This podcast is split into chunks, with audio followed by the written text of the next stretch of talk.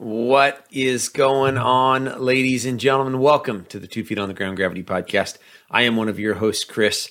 Thank you for joining me here today. Hey, folks, I'm just having a kick in the pants in introducing different friends to you that have impacted my life and who I think are going to impact yours. Today's guest is Johanna Wender. Johanna Wender is a mental health professional practicing in both Washington and in Texas. She's really specialized in treating folks with post-traumatic stress. And more recently, because of her own life experience, she's really focused on the first responder, military, or veteran communities. Johanna is a proud mom and wife of a 20-year police veteran. And I think regardless of whether you are in that category of first responder or military, I think you're going to have some great takeaways for ways that you can take care of yourself, ways that you can make sure that your health is great. So stay tuned here for just a second. I think you're going to enjoy it. But before we get into that, as always, I want to talk about our sponsor. The sponsor of the 2 Feet on the Ground Gravity Podcast is Service Peace Warriors. Service Peace Warriors is a 501c3 nonprofit that's dedicated to helping our nation's heroes. That's right. Those veterans that are returning with post-traumatic stress or with other war-related injuries. Yep, Service Peace Warriors is filling that gap. At no cost to the veteran, they acquire, they train up, and they equip our veterans with a service dog. You got to check out their website, servicepeacewarriors.org. If you want to get involved at no cost, Google search Amazon Smile, and you'll find out how you can connect your Amazon account to Service Peace Warriors. And that every single time you spend a little money on Amazon, Amazon's going to throw a few pennies to Service Peace Warriors. In fact, today I got a little alert on my phone that Amazon sent a few pennies to them. So really great organization to get involved in, folks. Please check them out at servicepeacewarriors.org. With that, we got to get into this interview, folks. You're going to enjoy it. Here we go. Let's check out my conversation with Johanna.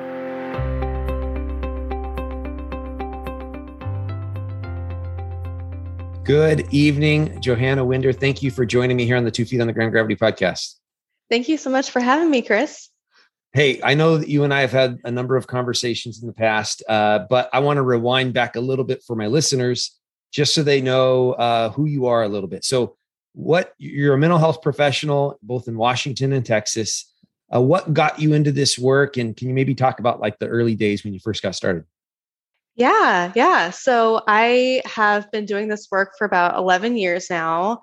When I started, I was working mostly community mental health jobs. So what that means is I was working in low-income clinics, working with people who sometimes had pretty severe mental health issues going on.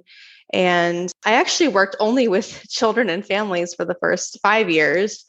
And then I decided I was ready to branch out a little bit, start working with adults. And then I worked for 5 years at one of the biggest sexual assault centers in the country.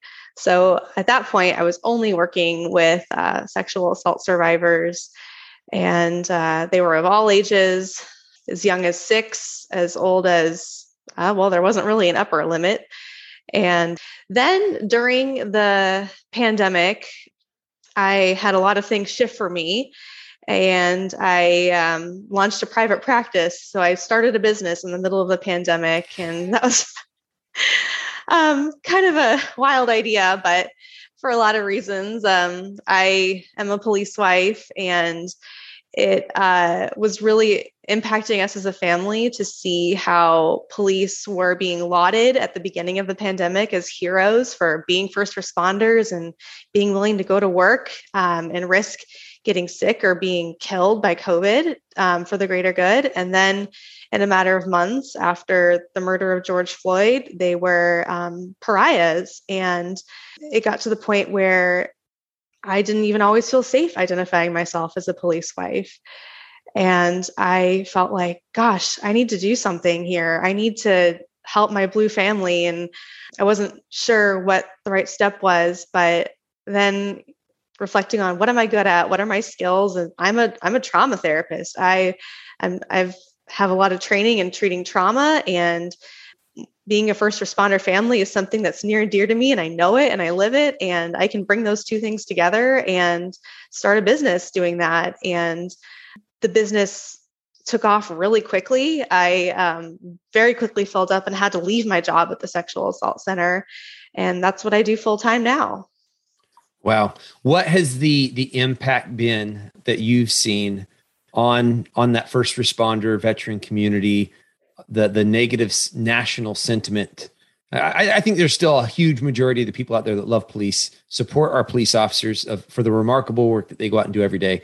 But obviously there was also, especially on the major news channels, a lot of negativity that, you know, is being communicated. What did you see happening within the blue lives, the police lives, kind of the reactions to that?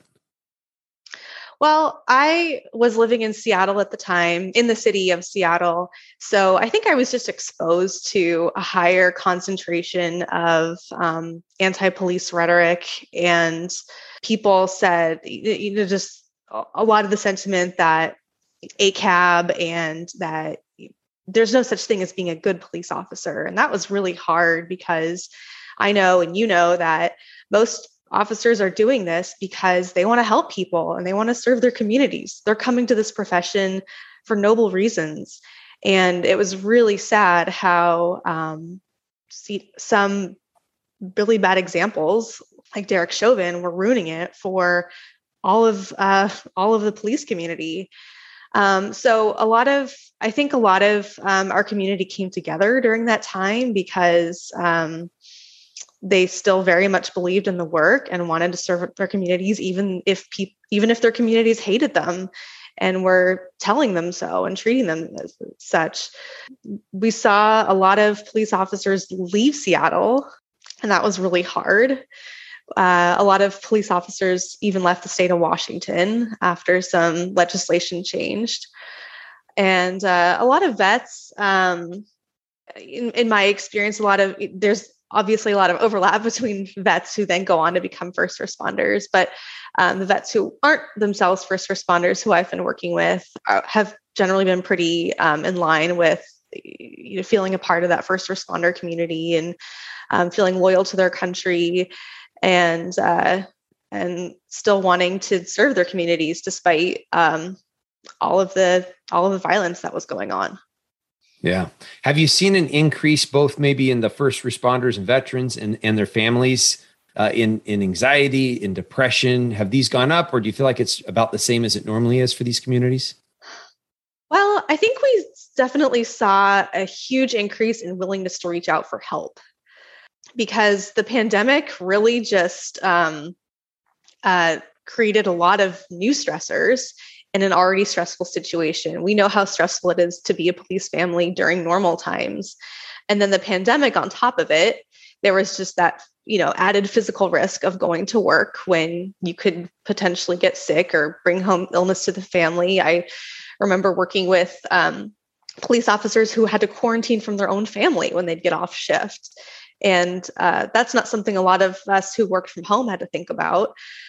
Just the daily disruptions of having school not be in session, and when it was back in session, not full time, and all the activities that kids do not being in session, gyms being closed, the social isolation that the pandemic forced a lot of us into, and the loss of support systems, because people became pretty polarized during this time, not only over COVID, but over other political issues. And for a lot of people, they lost a lot of social support. And then the financial loss that people who had to take some time away from work, whose workplaces shut down. So all of those issues on top of an already stressful career drove a lot of people to my office, and they were seeking help for the first time. I'm a lot of people's first ever therapist. And a lot of people have said something along the lines of, it just got to a point where I couldn't take it anymore. And I knew I needed to reach out for help. And I think that we've done a pretty good job, especially in the police community and starting to see in other first responder communities, of recognizing the need to seek out help when it's needed. And that mental health is just as important as physical health. And there's nothing wrong or shameful about saying that I'm not at 100% right now. Yeah. I can't remember what 3 years it was. I want to say it was 17, 18, and 19 when the recorded police officer suicide rates surpassed the line of duty deaths from people feloniously killing them, murdering them. And, mm-hmm. and, you know, there's a lot of conversation there. The fact that it was probably higher always, but it just wasn't being captured accurately. And so I'd seen this huge push before COVID to, the conversation was getting to where, hey, it's okay to not be okay. If you're not doing well, if you're struggling, right? Just like if I twist my knee, I'm not going to like hide it. I'm going to go to my boss and say, hey, my knee's jacked up. I need to go to the doc and the physical therapist. And I need to get strong. I'd seen the shift, and I'm thankful that it started to shift before COVID and the anti-police protests and whatnot, because I have seen more people raising their hand and saying, hey, right here, I'm not doing good. And I'm thankful, just because people suffering in silence wasn't going to help, right? I mean, it was just going to make the stress responses worse, and something you specialize in, PTSD, that's where it was going to drive them to, I have no doubt, right? And what are some of those stress responses? Because here's the thing, regardless of whether somebody's part of the law enforcement family, a military community, it's been a tough couple years. Like a lot of the things you just said, people out of work, strained relationships because of the divisiveness. You had to pick a side. You couldn't be in the middle. You couldn't just get along. You have to pick right or left. And so I think that could benefit the listeners. What are some of those stress responses or stress reactions that people often maybe experience, but maybe in their minds, they're like, oh my gosh, there's something wrong with me. Where in reality, no, there's nothing wrong with you. This is a normal response to a really, really stressful period of time. So what are some of those stress responses or reactions that you've seen, and that maybe listeners could have a little bit of piece of, there's nothing wrong with you. You're okay. Now we'll need to take it a step further in a little bit to what to do about it. But just like right now, what are some of those stress responses or reactions? Yeah. And I agree with what you said, that idea that it's okay to not be okay. That exact quote I have heard echoed by many people I've worked with, that they're recognizing that it's not weak to ask for help. It's the strong thing to do, right? The weak thing to do is to pretend like my knee is fine and to go out and injure it even further. And then I'm really going to be out of commission for a long time. It's the same with mental health. It's way better and way easier to acknowledge something earlier on than to wait for it to fester and get worse. And that's what trauma tends to do, is it tends to fester and get worse. It doesn't tend to get better. So some of those stress responses, we definitely saw a huge increase in sleep disruption. So people with insomnia and with kids just getting off their sleep schedules, staying up all night on their devices, and then there was nowhere to go tomorrow, so why not, you know? Right. Yeah. And if online school starts at 9 a.m., I can wake up at 8:55, roll out of bed, and log into school. So we certainly saw a lot of sleep disruption, irritability. So feeling like you just have less in your tank, not being as patient with loved ones, snapping, difficulty concentrating is certainly a common stress response. And a lot of people will start to neglect the very things that would actually be good for them in those cases. So people won't go to the gym and work out, when we know that being physically active is one of the best things you can do for your stress. They won't reach out for support because, oh, it's a pandemic, I can't do anything anyway. And for people who tend to run a little bit more on the quiet or shy side, this was a really easy excuse. Oh, now I don't have to reach out to anybody anymore.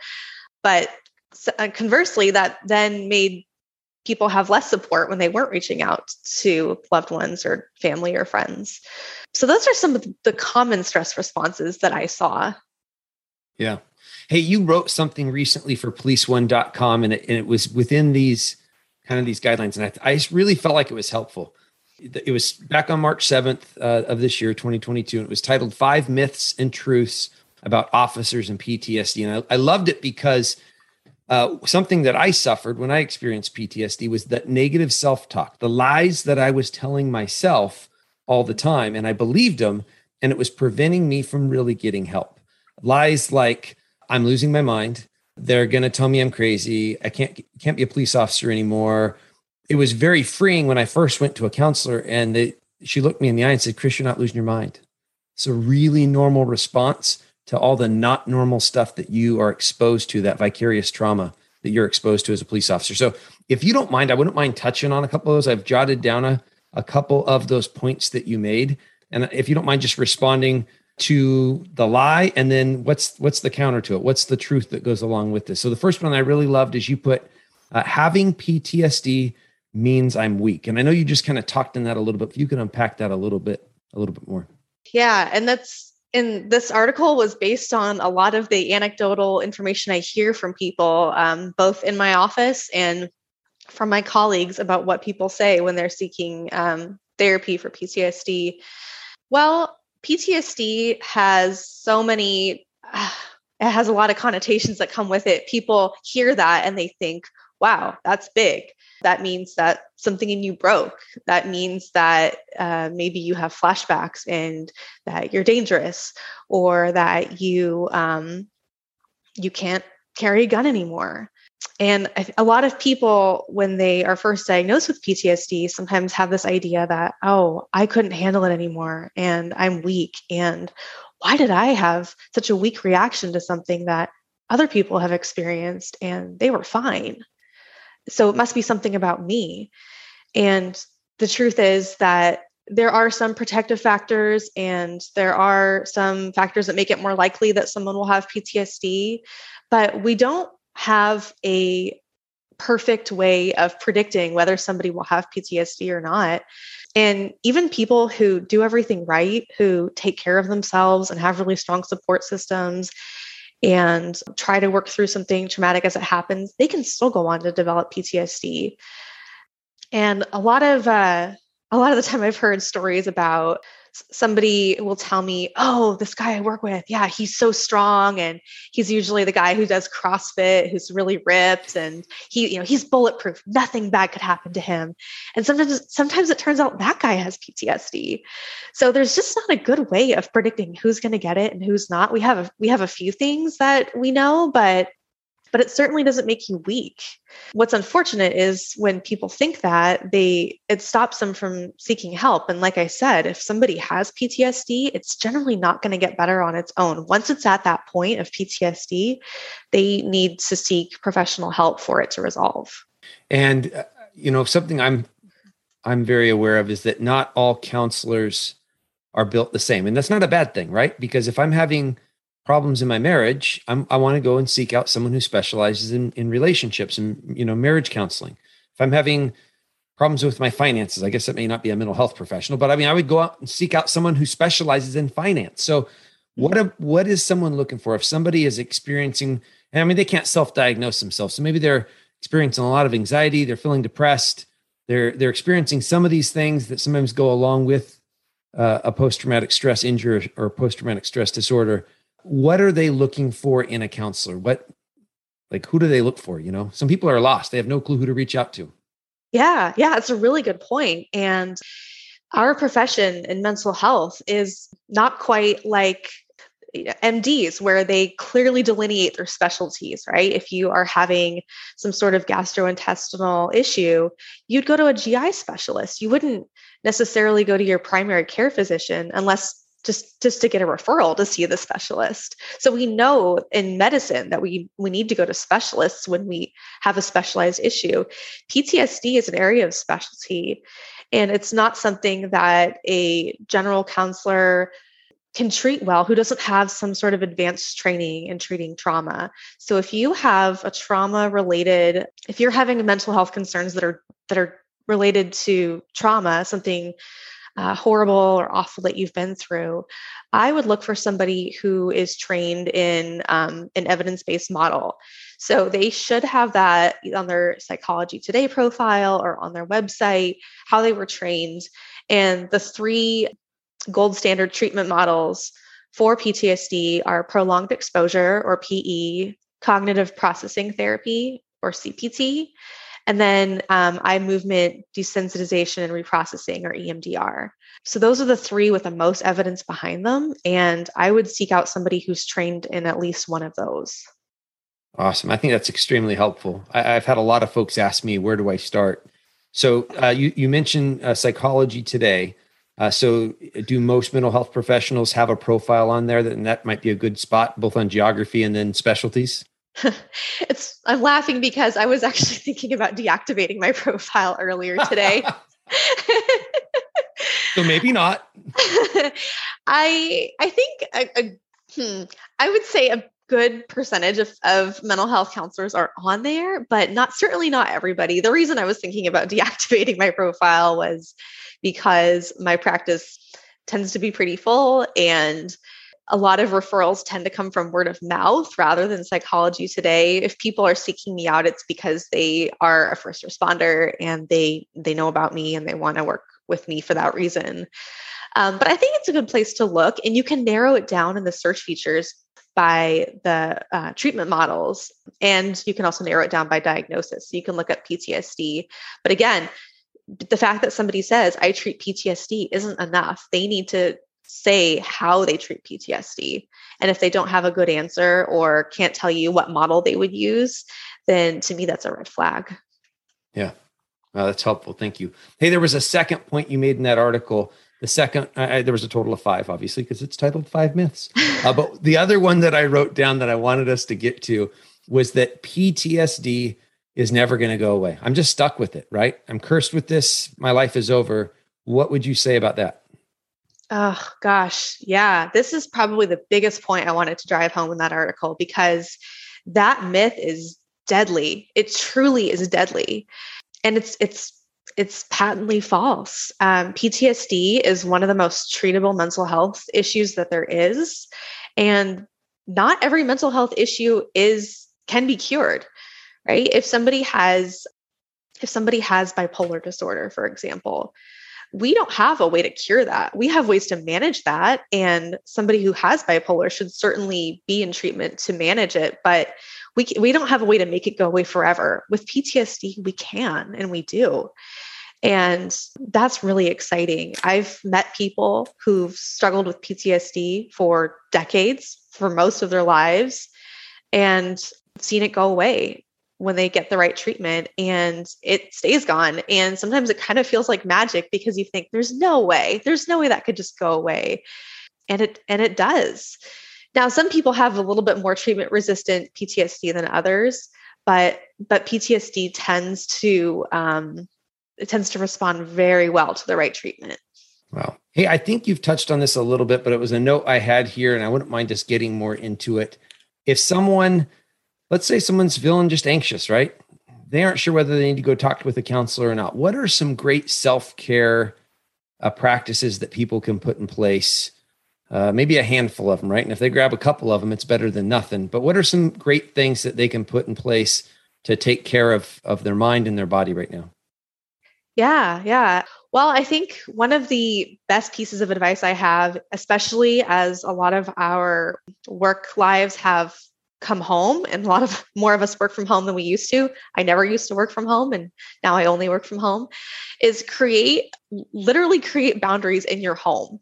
If you are working at home, try to have a separate space, if you have the room, where you work and where you sleep. Try not to work in your bedroom if you can help it.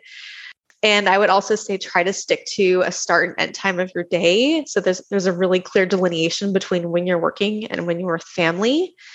I know for me, now that I work at home, it's really easy for me to say, oh, I just finished my sessions and I can do my notes and paperwork later, and now I'm going to go play with my kids. And the trade-off to that is then my workday didn't end. I still have to, at some point, finish all that documentation. And that's going to have to happen at some point during my off time. So it might be easier for me just to say, I'm going to extend my workday a little bit longer and finish it. So when I'm done, I'm actually done. But I think the other thing that's important is having some self-care techniques that are different categories of things. So for a lot of people, and for me included, exercise is my go-to. I'm a runner. Running for me is the best way for me to clear my mind, to reduce my anxiety. But what if you have an injury and you can't exercise? What can you do? You need to have some other things in your toolbox. So whether that's, you know, relying on faith or spirituality, whether that's talking to a friend or doing something more creative, have different types of tools. Don't just have 10 screwdrivers. So that would be my advice. I like it. Hey, I'm going to add something onto the end there, if that's okay, because I feel like if someone hears you saying it, they're like, oh, she's just trying to sell me a counselor. Here's the deal. The other thing that we all need to do is that we need to have a counselor. And let me explain here. I don't wait until I have problems with my teeth to find a dentist. I don't wait until I have problems with my eyes to find an eye doctor. I don't wait until all of a sudden I'm grossly overweight and having issues with diabetes and think, okay, well, maybe I should go to a doctor. I go to a doctor once a year minimum just to get a tune-up. I go to my dentist a couple times a year just to make sure everything is working there. I strongly believe that if folks treated their mental health like they treat their overall physical health, their mouth health, their oral health, their vision, I think we would be in a better spot. Because then you go to a counselor maybe only once a year. You check in, great conversation, and you leave. But then if there's a crisis, you have someone to go to. Because here's the deal. You get in a bar fight and you get all your teeth knocked out and you're bleeding out of your mouth. It's not the time to find a dentist. And that is the way I would say is the equivalent of having PTSD. And I totally stole that from another guest that's probably going to air 1 week before yours. So I have to sit there and, you know, throw that out there, that not my original analogy with the bar fight. But wow, I just say, wow. Yeah. Well, my old one was my old analogy was, if you have a cavity, you want to know where to go. And my previous guest stopped me and goes, Chris, we're not talking about cavities here. You know, when you're talking about post-traumatic stress, we're talking about, you know, being in a bar fight and all your teeth are knocked out. I'm like, yeah, that's actually a really good point. Cause that's the way I felt when I finally landed myself on a counselor's couch. And because I was in a bad way, overwhelmed with stress, overwhelmed with anxiety, and starting to experience depression. Hey, this has been tough on our kids. Depending on the state you were in, I have some family and friends down in Texas. And for a lot of them, they really didn't have the disruption that some of us had around the rest of the country, meaning school stayed in session on the most part. But in other states, there were some kids that were out of school for a year, year and a half. And I saw an impact on my children. I saw it impact their social anxieties, their relationships, their communication skills, and they're remarkable human beings, but they are being impacted by their environment. What can we do as parents, both within the law enforcement community and just the community at large? How can we connect with our kids, maybe kind of try to assess where they're at, and then how can we help them? Yeah. The pandemic certainly had a lot of effects on kids. And I think we're just now starting to see some of those crop up. You know, I hear from people who work in schools that there are physical fights at schools every day. I'm hearing that from a lot of the school resource officers, and gosh, and it didn't necessarily used to be that way. That this has had a big effect on kids. I am a big proponent of like letting kids know that it's normal to have emotions and that we don't expect them to have it together all the time, just like we can't expect ourselves to have it together all the time. And we can model the healthy expression of emotions to our kids. That's how they're going to learn. So if we are feeling sad, maybe, you know, the news about Ukraine is very sad, and being able to talk about that and show our kids that we're sad about that is actually healthy. And I always say within developmental limits. So you don't want to necessarily tell a kid all the awful details of something you're seeing in the news, but what's developmentally appropriate for them, and letting them know how to talk about their feelings and how to express them. If we don't do this, sometimes kids will think that it's something is wrong with them if they are having a strong emotion, and they'll try to suppress it. And that's the way down a long road of, you know, a really hard time handling emotions, and it puts them at risk of mental health issues down the road. Keeping kids' lives as predictable as possible is also really helpful. Kids' routines were completely upended during COVID, so trying to give them a semblance of a routine if you can. If you homeschool your kids, or if they're in online school, trying to keep the start times and end times the same every day.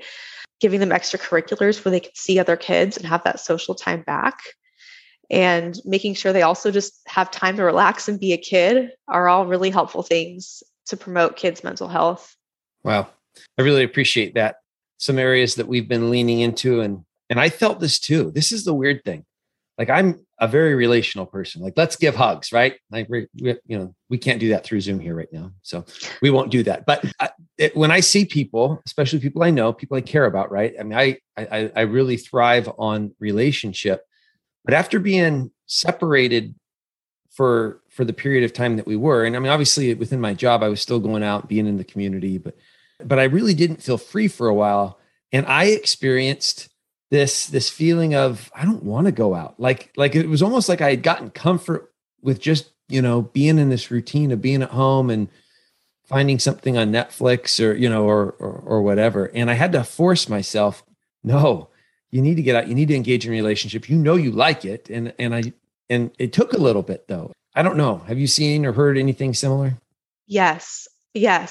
At the beginning of the pandemic, several of my colleagues and I were all saying, when this ends, there's going to be a huge surge of social anxiety, which is ringing true now. Now that a lot of the restrictions have lifted and things are supposed to be going back to normal, a lot of people are like you saying, I don't want to, or I'm not feeling as social as I used to, and I don't want to let my kid leave home. What if something happens? And that's very natural for someone to feel that way after a pandemic. But what we know about anxiety is anxiety feeds on avoiding. And the more you avoid doing something that you are afraid of, the stronger that fear gets. So, and sometimes that's a good thing, right? If you are afraid of driving fast and getting into an accident or getting a ticket, that fear is probably good. But if you are afraid of leaving the house because it might be uncomfortable, or it might put you into an awkward situation, or you might get sick, or whatever that fear is, I would really try to lean into that, because long-term, we know that social connection is one of the most important parts of our mental health. Hey, you already mentioned this before when I asked you to list some things that we could do, but now that you just talked about relationships, I wouldn't mind you maybe unpacking this a little bit more. What is the power of talking? What's the power of me telling someone who I trust, with that trust factor, of me telling them what's going on inside my head, inside my body, how I'm feeling? By talking about it, you can start to let go of some of the weight that it has on you. So that's something I always talk about with my first responder clients is, who can you talk to in your life? Who that's not me can you talk to when you have a bad day, when you have a critical incident? And by all means, talk to me about it. But when I'm not in your life anymore, who can you talk to about these kinds of things? And I encourage a lot of people to try to have that kind of a relationship with their spouse, because most spouses are capable of hearing the things, maybe not every last detail, but they're capable of hearing the kinds of things that people do in their work. I think you just let go of some of that. And the other thing is that sometimes by talking about it, that's when you're able to let out some of that emotional response, right? So somebody might be pushing their sadness down and pushing it down. And by talking about what happened, they might start crying. And while that can be uncomfortable, then the potency of it reduces. Yeah. I felt when I was really struggling, I was keeping it a secret because there was shame there. I was ashamed and I thought I was broken, and all those lies were coming in. And when I started talking about it, and again, with people that I trusted, the way they responded to me with empathy and with care. And then some people being like, oh my gosh, I went through something like that. And then they told me a piece of their story. And then it really just made me feel like, hey, I'm normal. Like, I didn't know my other friends had dealt with something similar, but now all of a sudden they're telling me their story. It's not exactly the same, but it's enough the same with me that I'm like, oh my gosh, like we all deal with this, and he's doing good and she's doing good. I'm going to be okay. Like, I'm going to be able to work through this. And it took a lot of work. Again, it took me reaching out and connecting with the counselor. And then, as you mentioned before, I like the toolbox analogy, because there's some folks that they're like, and this is the way I was, there's no way I'm going to take any medication. I don't do drugs. I learned it in DARE. I'm not going to start now. No. And what I really push people to do is is why would you not have a tool in your toolbox if there's room for it, right? You may not need it right now. Mm-hmm. What if you do? Or what if you need it in 5 years? Let's not sit there and draw limits on ways that you can get better. What ways can people be watching some of your work? LinkedIn, Facebook, Snapchat, or not Snapchat. I'm sorry. That's a totally different social media app that I don't even use. But what are ways that people can just be, kind of watching some of the work that you're up to and some of your thoughts? Yeah. My website is bravuracounseling.com. So BRAVURA counseling.com. And I'm on LinkedIn just under my name, Johanna Wender. And I am on Facebook under Bravura Counseling. And I'm also on Instagram. My goodness. First Responder Counselor is my name there, but I'm pretty new to Instagram. So I'm still figuring that one out. Well, I can't point fingers at you, Johanna, because that's the way we connected, and you see how much I post on all those different things. So, and I'll drop all those links, listeners. Those will all be down in the comments, whether you're consuming this on YouTube or on a podcast platform. Just look down in the comments, and there'll be some quick links to all of Johanna's website and her different social media outlets. If you were going to leave folks with one thing, what's something that they can take away from our conversation to focus on their own wellness? I would say it's never too late. It's never too late to prioritize your mental health. It's never too late to ask for help. Now that doesn't mean wait forever, because it will never be too late, but it's never too late to reach out for help. You are never a lost cause. You are never beyond the point of getting help and getting better. There are a lot of people out there who want to help you and are able to help you, and find people who can be in your corner, because we're out there. Awesome. Well, thank you, Johanna, for joining me today. Lots of takeaways, and I just appreciate both your friendship and the conversations you and I have had. They've helped me a ton. Thanks so much, Chris. It was a pleasure. Well, ladies and gentlemen, what did you think? I hope you have some takeaways that you can implement in your life right now to help out with some of those stress reactions that are happening in all of us. Hey, Jamie and I want to hear from you. Depending on where you're consuming this, if it's on YouTube, go ahead and click in one of those corners and start following this channel. You can also give a thumbs up or a thumbs down, depending on what you thought. Drop a comment in there, share it with a friend. If you're consuming this on an Apple podcast platform, Spotify, Facebook, you can rate and review us. We would really appreciate a 5-star rating. If we don't deserve 5 stars, they're your stars. You don't give them out, right? You don't give them out. But we'd really appreciate it if you think we've earned it. If we haven't, you can shoot me an email at chris@gravityct.com. Let me know what your thoughts are, how we could get better. You can also let us know of future Marriage Monday topics or future guests for us to interview. Ladies and gentlemen, we only get to live this life once. So let's go out and live it well. Let's love on the people around us. Take care, and God bless.